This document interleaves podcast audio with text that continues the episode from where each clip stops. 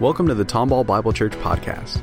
We exist to glorify Jesus Christ by making mature disciples to reach the nations. To find out more, visit us online at tomballbible.church. Turn with me to Romans 16. We are going to finish the book today. We're going to have a summary one next week to summarize the whole book, but you made it to the end. Now, some of you had babies at the beginning and now they're going to college. And we're so thankful that they got to hear all 16 chapters in those years. Now, it was 18 months maybe, but not 18 years. The book of Romans closes out on a doxology. And that's where it has to end. It has to end in praise of God. This just majestic letter, the constitution of the gospel, it can end nowhere else but in praise to God. That's what doxology means. Doxology is just basically declarative truths about God, stated unequivocally that result in praise to God. That's what doxology means, and that's what it's going to conclude in. That Paul's going to glo- close the whole book in glorifying God as being the one who builds and sustains his church.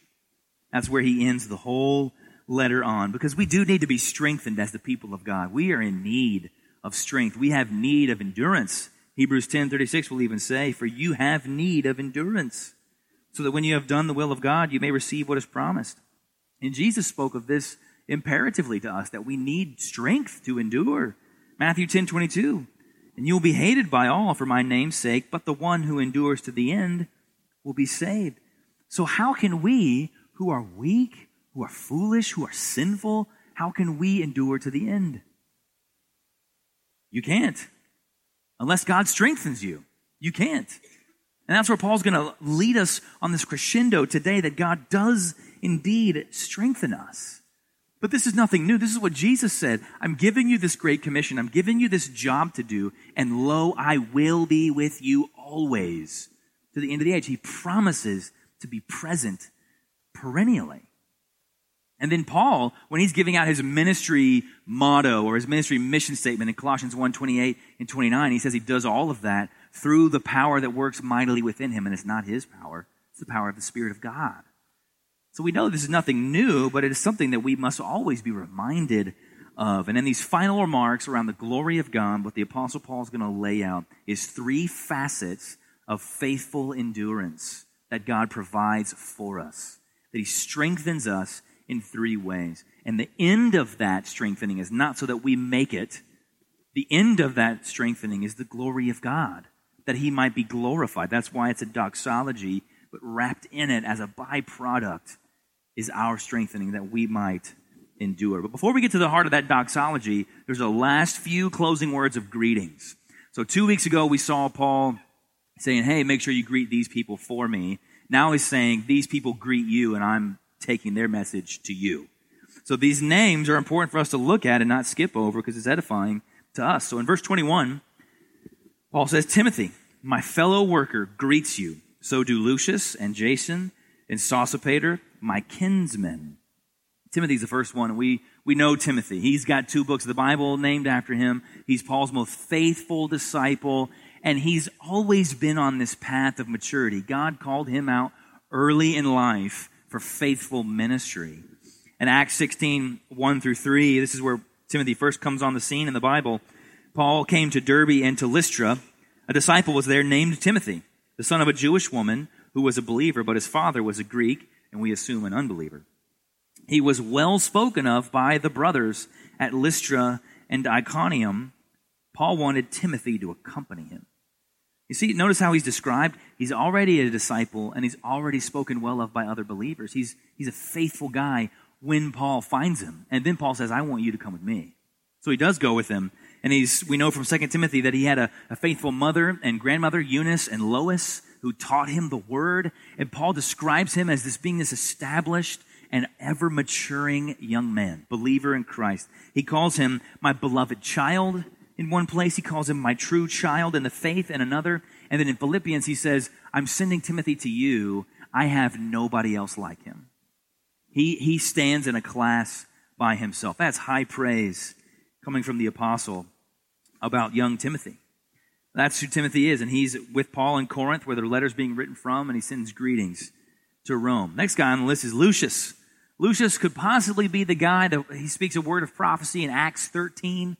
Lucius could also be a lengthening of the name Luke. There's no real way to pin him down and know that. Scholars, we just can't figure it out because there's not enough written about him. Jason, however, is another story. Jason, he housed Paul and Silas in Thessalonica uh, when they're there and, the, and they have this, basically, he suffers for it.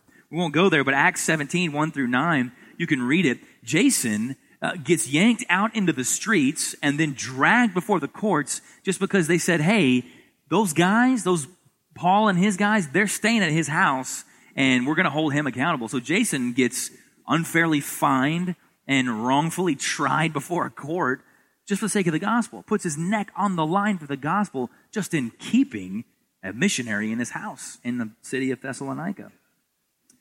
And then uh, Sosipater. Sosipater is the next guy in this verse. Uh, he's probably the same guy as mentioned in Acts 20 as Sopater. We, we see throughout the Greek language that names are lengthened and shortened kind of at will. There's, there's no real uh, rhyme or reason, kind of like we do in English with different people's names. Um, but if he is that guy from Acts 20, then he's a Berean. And the Bereans we know are the ones who heard Paul preach and said, That sounds amazing, but we're going to go back to the scriptures and make sure that it's true. They're faithful Bible people. And he associated with Paul and Strauss if he's the same one. In verse 22, it says, I, Tertius, who wrote this letter, greet you in the Lord. Now, did we just get the twist of all twists? Paul's been, we've been lied to for 16 chapters. We have a different author of this letter. No, what, what Tertius is, is he's a, what you call an amanuensis, which is basically just a scribe or a secretary. He's just taking down what Paul's dictating. It's his handwriting, but Paul's words. Paul would use this frequently. It was a pretty frequent practice um, in Paul's day for somebody in his position, especially when you're behind bars. You can talk the word of the God through the fence while the other guy's writing it down to take it out. Uh, but he says that he uh, he does handwrite a lot of uh, different letters. At the end, he mentions it. I'll just rattle off some references. You can go look them up later. 1 Corinthians 16, Galatians 6, Colossians 4, 2 Thessalonians 3, Philemon 19, all those places Paul says, I am writing to you in my own handwriting. And when he really wants it to be made known, he says, like in Galatians 6, look how big love letters I'm using. I am the one writing this. Just because he's had a lot of hard things to say to the Galatian church.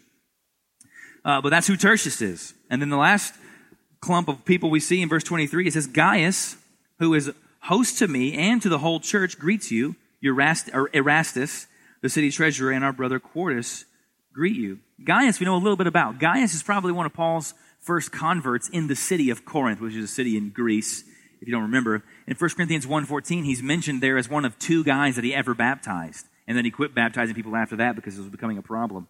Uh, but Gaius is a faithful believer, and Paul's living in his house, and the church is meeting in his house. You see that in verse 23? He's host to me and to the whole church. So he's still in Corinth, and the church meets in his home, and he's willing to have people stay there indefinitely. So Gaius is a faithful brother. And if he is the same Gaius as Acts 19, which we believe that he is, uh, he got in some hot water in the city of Ephesus with Paul on one of his on his third missionary journey on one of the stops there when this when this riot erupts because this idol maker named Demetrius was running out of business and he was sick of it. So he starts this riot against Paul and all the, those who are sharing the gospel and killing their business of idol making. Uh, and Gaius gets wrapped up in it in Acts 19 29. So the city was filled with the confusion and they rushed together into the theater, dragging with them Gaius, Aristarchus, Macedonians who were Paul's companions. So, bottom line, what you're hearing at the end of this letter is if you hang out with Paul, you're probably going to go to jail. You're probably going to get dragged somewhere that you don't want to be. But these brothers are faithful and they're there for the long haul. They are committed to the gospel.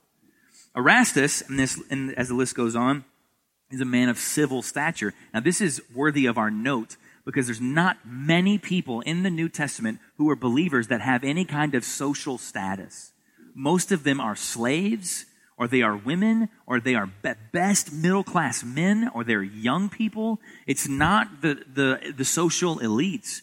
But he, being a city treasurer, is something to take note of. Um, he could be the same Erastus in Acts 20, 19, 22. Could be the same Erastus in 2 Timothy 4.20. It's, it's hard to pin him down, and scholars uh, kind of debate this because Erastus was such a popular name, and there's nothing else in the New Testament that would make us be able to assertively say it's the same guy, but it very well might be. Quartus, we're a lot more defined on. We know absolutely nothing about Quartus. We know that for sure. He's known but to God and not to us. And I think that it's fitting that of all the names that we get in Romans 16, the last one is Quartus. Because he's not Jewish, he's not of any notoriety, and we have no idea who he is. Just some Greek guy who is faithfully following along the gospel mission with Paul. That should encourage us. And that's why we read Psalm 13. It's easy to feel forgotten by God. But what we need to remember and always realize is that there's going to be far more Quartuses in heaven than there are going to be Peters and Pauls and James and Johns.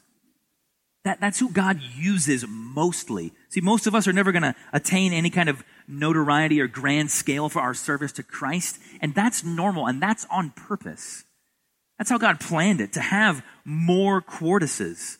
That God has not forgotten us. God's not forgotten us in our pain, in our suffering, but even in just our faithful labor. We just keep doing the right thing.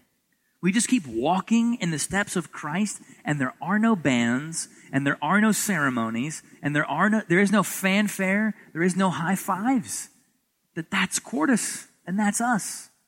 The regular Christian life is known to God. He has not forgotten. I think that that's important for us to remember as these names come to a close, because most of us will always be Quartuses. That pleases God, and He remembers those people. Now, before we enter into the final doxology, I know that all of the accountants in the room are squirming because there is some discrepancy in the numbers. Because we go from verse 23 to verse 25. And I didn't do very good in math, but I know something is missing. Where is verse 24? Unless you have a King James Bible, you have no verse 24. Or a New King James. It, it, it's not there. It skips. And you might have a footnote there. And what the footnote says is that earlier manuscripts do not contain verse 24. Now, without going on to a long derail, if you want to talk to me more about this later, it is well worth your time. But we're not going to spend too much time on it now. But what I do feel uh, perennially compelled to do for you is to prove over and over again that you can trust your Bible. The Bible that you hold in your hands is trustworthy. So do not get derailed by this. So why does it say that earlier manuscripts do not contain verse 24? And, and then why does the King James have it in there? The King James is transcribed from manuscripts that are not as old as the ones that we have now. There was a discovery made in the 40s and 50s where we found older manuscripts near the Dead Sea in these caves. They're called the Dead Sea Scrolls. And so when you're compiling the New Testament in the original Greek, you take all the manuscripts, which we have 6,000 of, by the way. 6,000 manuscript copies, and you start comparing them all together. And when there's a discrepancy, one manuscript has it and the other manuscript doesn't, or it says it in one way or it says it in another way, deference is given to the oldest one. Because we know the further away we get, the more error that could possibly be there. Now, when I say error, that doesn't mean that your Bible has error. It does not. It surely does not. But what's happening when those manuscripts are being made is copyists are sitting down and writing word for word and word for word and word for word. Have you ever tried to just copy a book of the Bible? Go home and try it and see how many errors you make. It's, it's pretty easy for us to do. So we want to compare those. And of all the errors, this is a side note to assuage maybe your wandering mind. Of all the errors that, that, that exist in all 6,000 of those copies, that it is infinitesimal of a percent, it's 99.999% that is no errors or no contradictions. But that little point percentage are things like the Lord Jesus Christ or Jesus Christ our Lord. One manuscript says one, one manuscript says the other one. So that's where this falls into that category. The older manuscripts, it's probably that uh, uh, in the newer manuscripts, a copyist just added it in because just so overwhelmed and then didn't double check and didn't realize. So that's why an ESV, a New American Standard, an NIV doesn't have verse 24. It's not because every Bible written after 1611 in modern English was by liberal who hates God. So just to put that out of your mind. If you want to talk more about that, please do. It's well worth our time um, later. So now we move into the doxology. In verse 25 through 27, this is the three facets of God's strengthening work in his saints for his glory. Paul's closing doxology discloses to us these three streams that come to make one river of God's glory. And those three streams are his strengthening work in every believer in every gospel centered church. In these verses, we're going to see that our primary purpose is to be a vessel of God's glory. And God will bring glory to himself. He will not go unglorified. And so he will do that by strengthening his servants, his saints, us, to endure in faithfulness. God does not ultimately strengthen us for our benefit. He ultimately strengthens us for his glory. That's why he's doing it. And he must be glorified. He will be glorified. Therefore, he will see to it that he is glorified by strengthening us to do so. And as a byproduct, we are strengthened to endure in this Christian life and the difficulty of the Christian life as it is. But that's a happy outworking of God getting glory, that He loves us so much that He will strengthen us in the midst of His getting glory. We need to know that we're not left alone and that we have a source of strength to faithfully endure the Christian life, and it is not us. It comes from elsewhere. We're like marathoners. We're like out of shape marathoners running from water table to water table along the trail. That we know the only thing that's taking me from this water table to that water table is the water I got here. And it's going to carry me there, and I need more water along the way. I constantly need to be strengthened if I'm ever going to finish this race. I don't have it in me. I need living water along the way. And that's what Paul's going to say that our glorifying God has a byproduct effect of strengthening us to be able to endure. The commentator Charles Hodge summarized it well like this before we get into reading these verses. He said, God alone is able thus to make his people stand, and therefore we should look to him and depend upon him for our own preservation and the preservation of the church, and to ascribe and ascribe to him and not to ourselves all glory and thanks. So let's begin at verse 25. Now to him who is able to strengthen you according to my gospel and the preaching of Jesus Christ before we go any further, just look at those first few words. Now to him who is able. That should be enough for us right there. Our God is able. Period. He is able. Do you realize that what worship is, is just saying true things back to God? What's true about God, we just say it back to Him. That's what worship is. That's what Paul is doing. God is able. He's, period. It's from a posture of adoration. Whatever it is that we need, God is able. He's able. What good thing is there that you need that God is unable to provide to you? And think about the encouragement from this perspective. If you do not have something that you think you need in order to be able to endure, it's not because God's not able to give it to you, it's because you don't need it. Because God is able. He can do anything. God's ability is unquestionable. It is limitless. It is beyond all comprehension. Actually, able, the word able here is kind of an unfortunate translation in the ESV. I think the King James got it more correctly when it said, uh, now to him that is of power. Because the word there for able is the word dunamai. We've already seen that word once. If you remember all the way back to Romans 1.16, the power of God for salvation, and that's what the gospel is. That's the word dunamis, dunamai here, another version of it. That's where we get our word dynamite. Power. Explosive power. Unmitigated power. Un, uncomprehensible, incomprehensible power. That's the God of power. In order to live a Christian life in a consistent way that pleases God, we lack power. We don't have it. So what Paul is saying here in effect to the Christians is that he's exalting the God or the God of power as the one source of power. He's saying to the Christians reading this, the source of all power will strengthen you to endure, will strengthen you to make it to the end. He's where all power comes from. Any power that exists comes from him, and he has it. And I'm going to give you three ways, Paul says, in which that strengthening power comes to you as you endure this Christian life. The first way is that we're going to be strengthened by gospel preaching. Look at verse 25.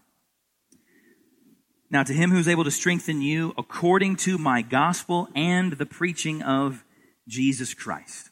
Now, all of these three um, strengthening aspects of or facets of God's glory are all marked by according to. Each time in these verses it says according to, according to. So this first according to is according to my gospel the preaching of Jesus Christ. When you hear Paul say my gospel, don't think possession, but just think um, personalization, like my dad.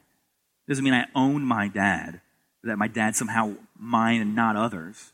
But, but my gospel is a term of, of endearment that Paul says. My gospel and the preaching of Jesus Christ. is not referring us back to just reading Jesus' actual sermons, his preaching, but rather the preaching of him. So we should go back and read Jesus' sermons, absolutely, in Matthew, Mark, Luke, and John. But what Paul's talking about is the active, active, current preaching of Jesus. And you can't rightly preach Jesus without preaching the gospel. What Jesus did, because Jesus is synonymous with the gospel. What we see around us all the time is that preaching is preaching has fallen on hard times in our day. In a sense, for whatever reason, modern evangelicalism has decided that, that we want a better method. We, we want some other way of delivery. So out goes the pulpit in the church, and in comes the sitcom movie set, and or in comes the three ring circus, or in comes the psychiatrist's couch. We want, a, we want a different method for whatever reason, but that seems to be woefully out of touch with God and his heart for the people. Because when he sent a Savior, he came preaching. All we have to do is look at Mark chapter 1 and 2 for that. Just see how often Jesus is described as being one preaching. In Mark 1 14, after John was arrested, Jesus came into Galilee proclaiming the gospel of God. It's the same word translated preaching elsewhere, it's kerusso. And saying, The time is fulfilled, the kingdom of God is at hand, repent and believe in the gospel. Mark chapter 1 continues in verse 21 And they went into Capernaum, and immediately on the Sabbath he entered Jesus, the synagogue, and was teaching. And they were astonished at his teaching, for he taught them as one who had authority and not as the scribes. Verse 27 And they were all amazed. So they were questioned among themselves, saying, What is this? A new teaching with authority? He commands even the unclean spirits, and they obey him. Skip down to verse 38, Mark 1. And he said to them, Let us go on to the next towns that I may preach there also, for that is why I came out. Why does Jesus say he came out of obscurity? To preach. Verse 38, and he went throughout, uh, 39, he went throughout all Galilee, preaching in their synagogues and casting out demons. Chapter 2, verse 2, and many were gathered together so that there was no more room, not even at the door, and he was preaching the word to them. And in verse 13, he went out again beside the sea, and all the crowd was coming to him, and he was teaching them. So when Jesus comes, he comes preaching and he comes teaching. That's the model, what he gives. But the word here in, in um, Romans 16 for preaching is the word kerygma. It's a, a public declaration uh, or a proclaimed aloud by a herald sent by a king. That's the historical connotation and meaning of that word. The public declaration of a pro- proclamation that's out loud by a herald who's sent by a king. What Paul's not talking about here is an investigative lecture. He's also not talking about a facilitated discussion. He's not talking about a group effort in discovery. All of those things have their places, but that's not what Paul is saying is the prime one of the three primary ways that we're going to be strengthened to endure. He's talking about a herald. What a herald did, he would run ahead of the king, get to the village, get up on the stump in the middle of town square, unroll the scroll written by the king, and say, Hear ye, hear ye, the king has spoken thusly. And he's not there giving his own flair. It's not about him at all. The king is coming. The guy is irrelevant. The herald is irrelevant. He's just there to tell everybody this is what the king has said, and this is what the king demands. That's what a herald is. That the word kerygma, or another, trans, or another uh, uh, iteration of it is kerusso. And that's what Paul's saying is going to build us up and strengthen us to endure is the preaching of the gospel, the heralding of the gospel. Now, we've seemed to have lost touch in, in modern evangelicalism in the Western world because what we've reduced preaching down to is just mere decisionalism. That, that when the gospel is preached, all that means is that somebody gets up front and tells everybody to make a decision. And since we've reduced it down to that, when somebody has made a decision, then they think, "Oh, I don't need I don't need the gospel anymore. I've heard the preaching of the gospel. I no longer need that." Because we've reduced it down to just a decision being made. But if that's your position or your um, understanding of what gospel preaching is, can I ask you this morning to reconsider it? And reconsider it and frame it with this question When is Jesus ever not your primary need? At any point, before or after the gospel has ever been received by you, when is Jesus ever not your primary need? He's always our primary need because the preaching of the gospel, this is what it does. It exalts God as perfectly holy, perfectly righteous, altogether other than us, pristine and pure. And it plummets mankind to being depraved and unholy and sinful. And then the only right response, because God is so righteous, he has no other option but to plan on at some point unleashing his full and undiluted wrath on that sinful mankind. He has no other choice. Because that sinful creation that he's made has rebelliously declared themselves to be his equals. So he has to do that. That's his only response. This is only available action. And the horrific news for all of humanity is that there is no hope of avoiding that wrath unleashed in all of creation. Anywhere in creation, there is no hope. The only hope that can come to you must come from outside of creation. And this is where we see God's infinite kindness and his unfathomable love by his own free choice said, I will come into creation and I will provide a way of hope. I will not only provide mere hope, but promise. Complete and invincible assurance to everyone who believes in my promise. Not just hope, invincible assurance and that promise comes to full fruition in the person and work of Jesus Christ. As he walked here on the earth, Christ is the only hope of salvation for rebellious, depraved, and sinful people. He's the only hope. And that's not true because God just typed in a cheat code into the system that He made. Hey, if you just run around here to Jesus, you can avoid all of this stuff that has to happen. No, no, no. He went straight through the middle. That we can be saved from God's unmitigated wrath because Christ lived perfectly as unsinful, as unrebellious, and pristinely pure morally and righteously. And he covers us in that righteousness head to toe when we put our faith in him. And that message that we just did right there, that's merely the introductory statement to the introduction of what it is to preach the gospel. Because in that message, we didn't talk about justification, sanctification, glorification, redemption, reconciliation, restoration, propitiation. We didn't talk about what it means to be redeemed. What is redemption?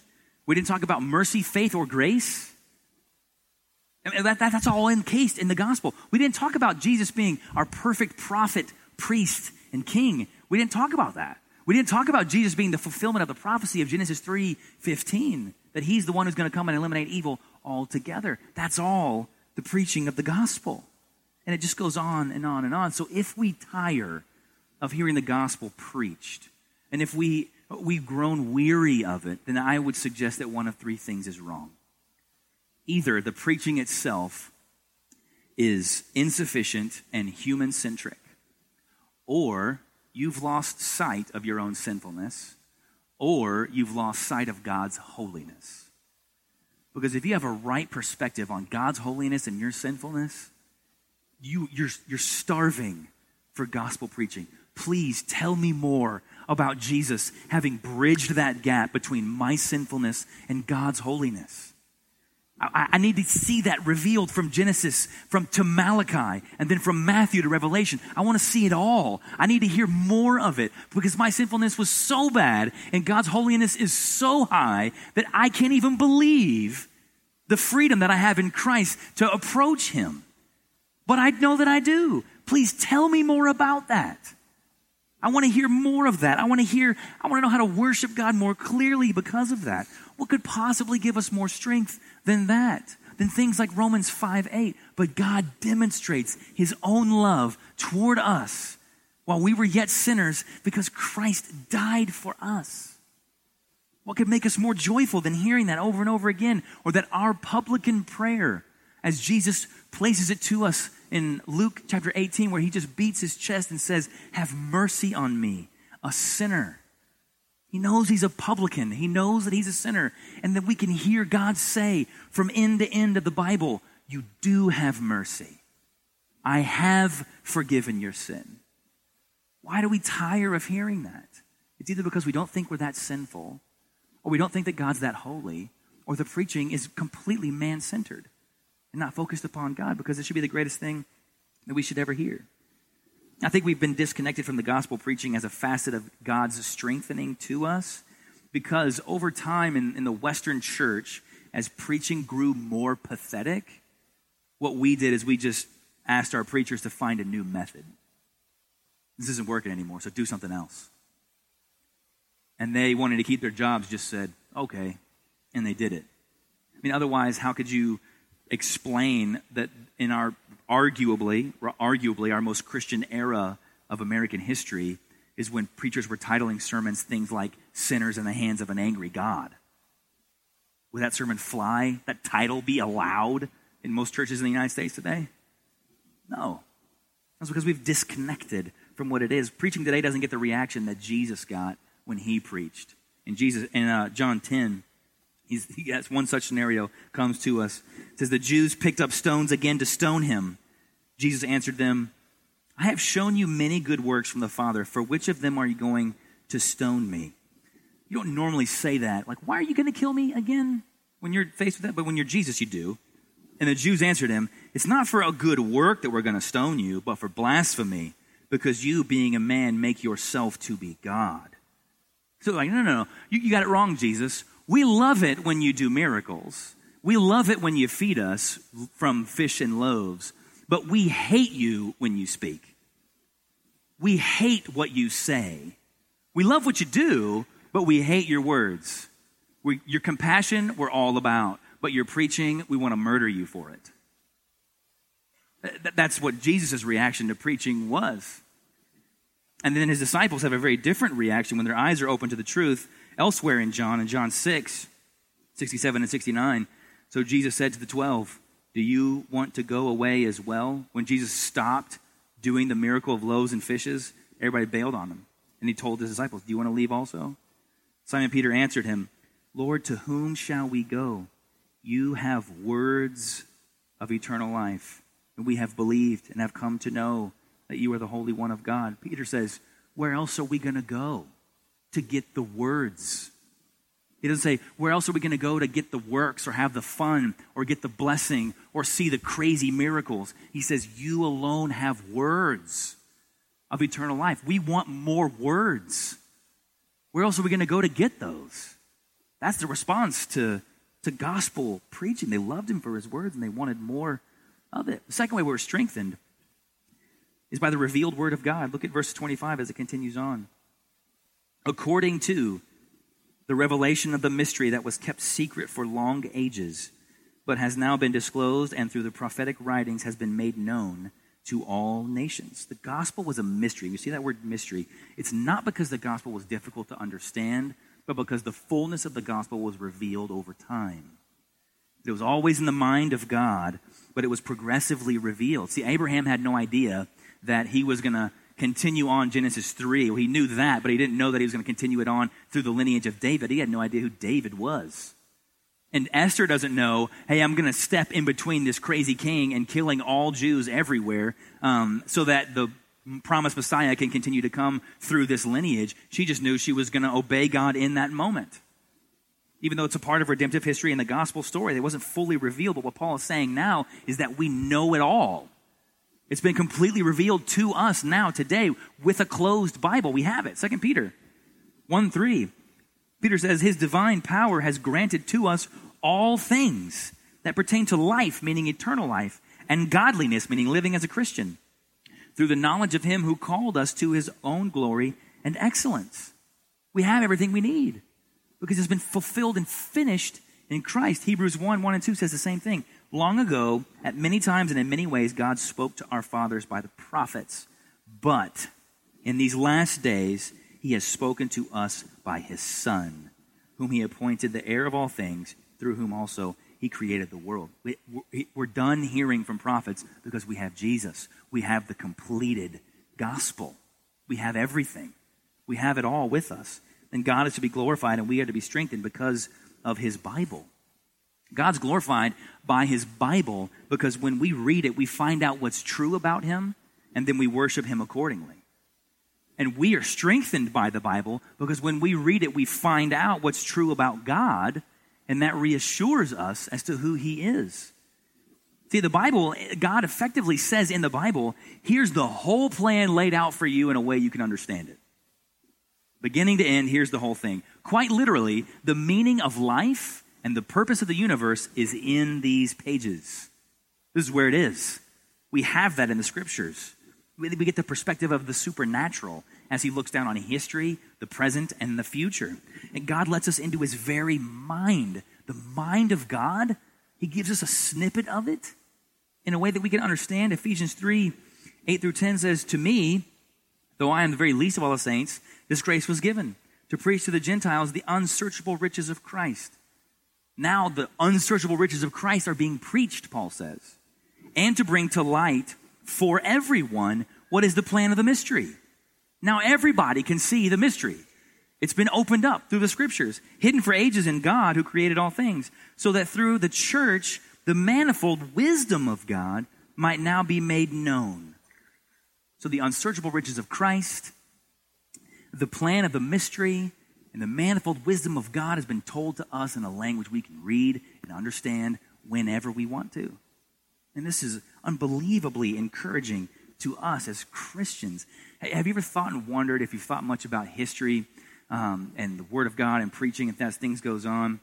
And the Protestant Reformation in Europe in the 1500s, and then the Puritan movement that came after that in the 1600s, which eventually led to them coming over to the United States. Have you ever wondered why back then, when everything was agrarian and all, your time was precious, there's no wasted time, why were they listening to sermons that lasted for an hour and a half or more? Why, why, why give that much time to that? You got plowing to do, you have work to do, who's watching your animals, what's taking care. Why are you listening to an hour and a half long sermon in those eras, 1500s and 1600s? I think it's because they could still remember what it smelled like when their friends and family were burned at the stake for translating the Bible into a language that they could read and understand. And then the other ones were burned at the stake for preaching that Bible to them in a way that they could read and understand. I think that's why they could deal with that. And even a lot of Puritan churches, they would put on the pulpit an hourglass, and when the hourglass ran down, if the sermon was only okay, they would just pray and leave. But if the sermon was going pretty well, they would come up and turn the hourglass over again and give the preacher a whole other hour. We're going to get one of those, by the way. I'm just kidding. The clock's counting down on me right now. But, but that's, that's, why, that's why it's encouraging to us. This is what brings life, the Word of God, because it is spoken by God. And the last and the third thing that we're strengthened by is progressive sanctification. Verse 26. He says, according to the command of the eternal God, to do what? To bring about the obedience of faith. What is the command of the eternal God? Leviticus 11:45 tells us, "For I am the Lord who brought you up out of the land of Egypt to be your God. You shall therefore be holy, for I am holy." Jesus reiterates it in another way in Matthew 5 48, you therefore must be perfect as your heavenly Father is perfect. So God's uh, overarching command to all people is be as perfect as me. Be as holy as me. To which we all reply, God, we can't. And then God answers back, I know. I did it for you. That's why you have 2 Corinthians 5:21. For our sake, he made Jesus to be sin who knew no sin so that in him we might become the righteousness of God. We get to become righteousness because Jesus became our sin. So therefore we can command, we can obey the overarching command because judicially now we have been declared perfect. We have been declared holy.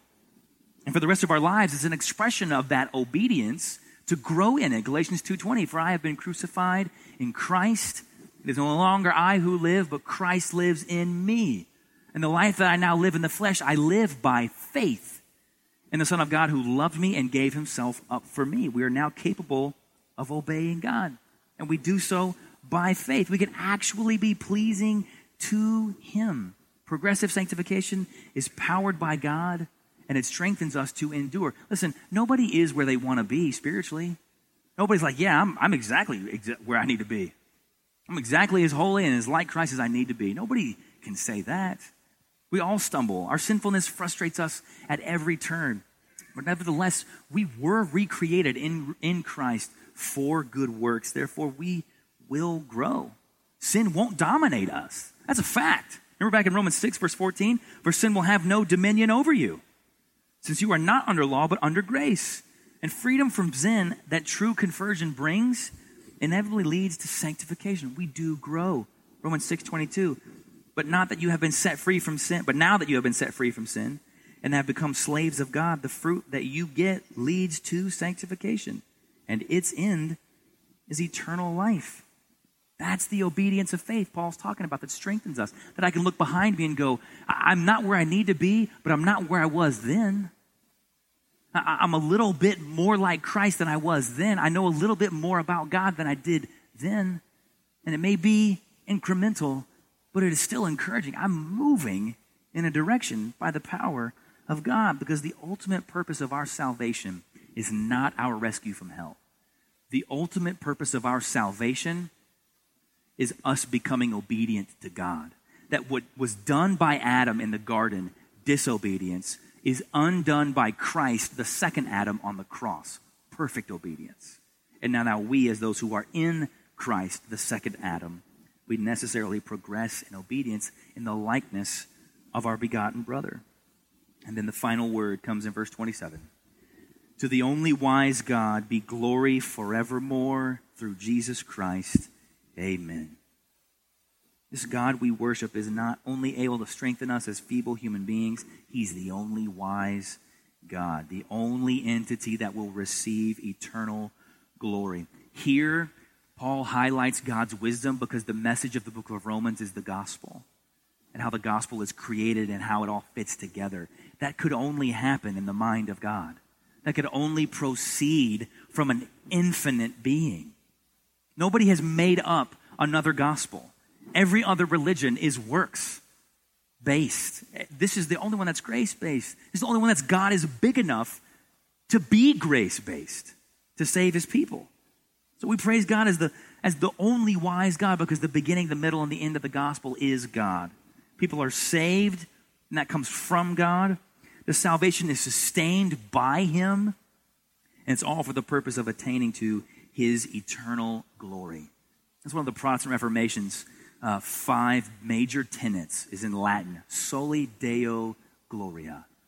Only for the glory of God. For God's glory alone do we exist and do we perpetuate his mission. The Westminster Shorter Catechism, which came a little bit right after that Protestant Reformation, was basically a doctrinal statement of the faithful churches back then. And they had a way to teach kids just biblical truths. And the first question in that list of questions was, What is the chief end of man? Why do you exist?